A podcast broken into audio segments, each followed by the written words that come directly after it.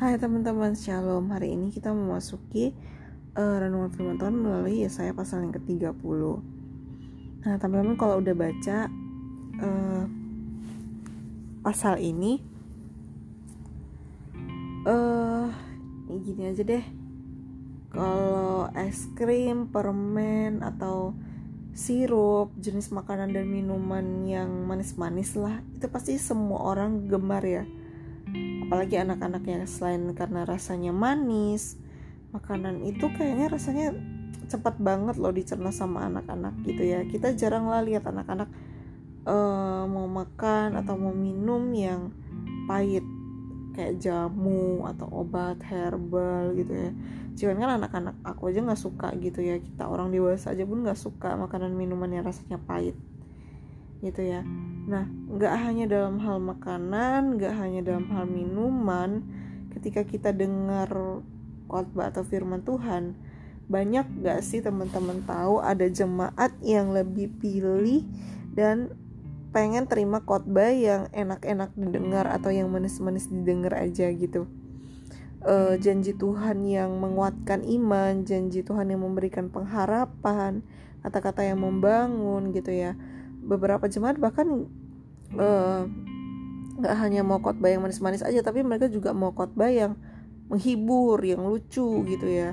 Parahnya lagi kadang-kadang kalau ada pengkhotbah yang nggak bisa uh, menyampaikan khotbah yang kayak mereka mau gitu mereka kecewa terus mereka kritik deh tuh pengkhotbah gitu ya habis-habisan gitu. Teman-teman pasti banyak denger yang kayak gitu ya. Nah uh, pada di pasal ini pada waktu itu ya saya menebuatkan uh, kepada bangsa Yuda kalau meminta pertolongan ke Mesir itu nggak akan bawa keuntungan buat mereka. Nah tapi di ayat yang ke-10 kita tahu bukannya menerima nasihatnya nabinya Yesaya gitu ya. Tapi bangsa Yehuda justru menolak terus minta Nabi Yesaya itu nyampein pesan yang manis-manis aja kayak gitu ya.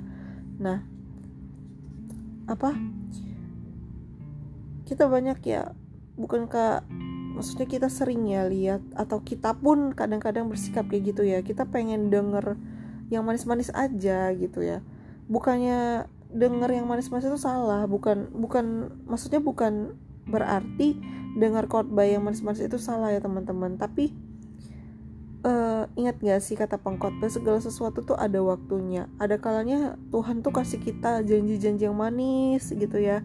Uh, janji-janji yang indah menyenangkan sedap didengar gitu.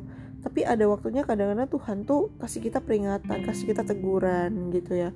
Di sini tuh kita dituntut untuk dewasa untuk menerima yang bukan hanya yang manis-manis aja tapi harus siap juga ketika Tuhan tuh lagi tegur kita ya lagi apa memberikan peringatan buat kita yang keras gitu buat kita.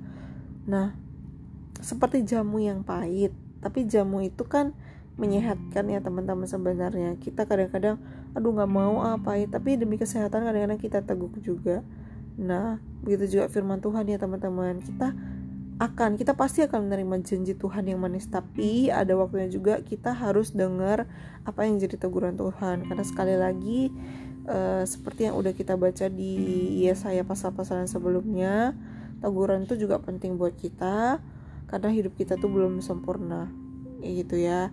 Jadi eh, jangan hanya mau terima yang manis-manis saja tapi harus terima juga uh, yang pahit-pahitnya. Ada waktunya juga kita harus dengar uh, yang pahit kayak gitu. Semoga memberkati ya teman-teman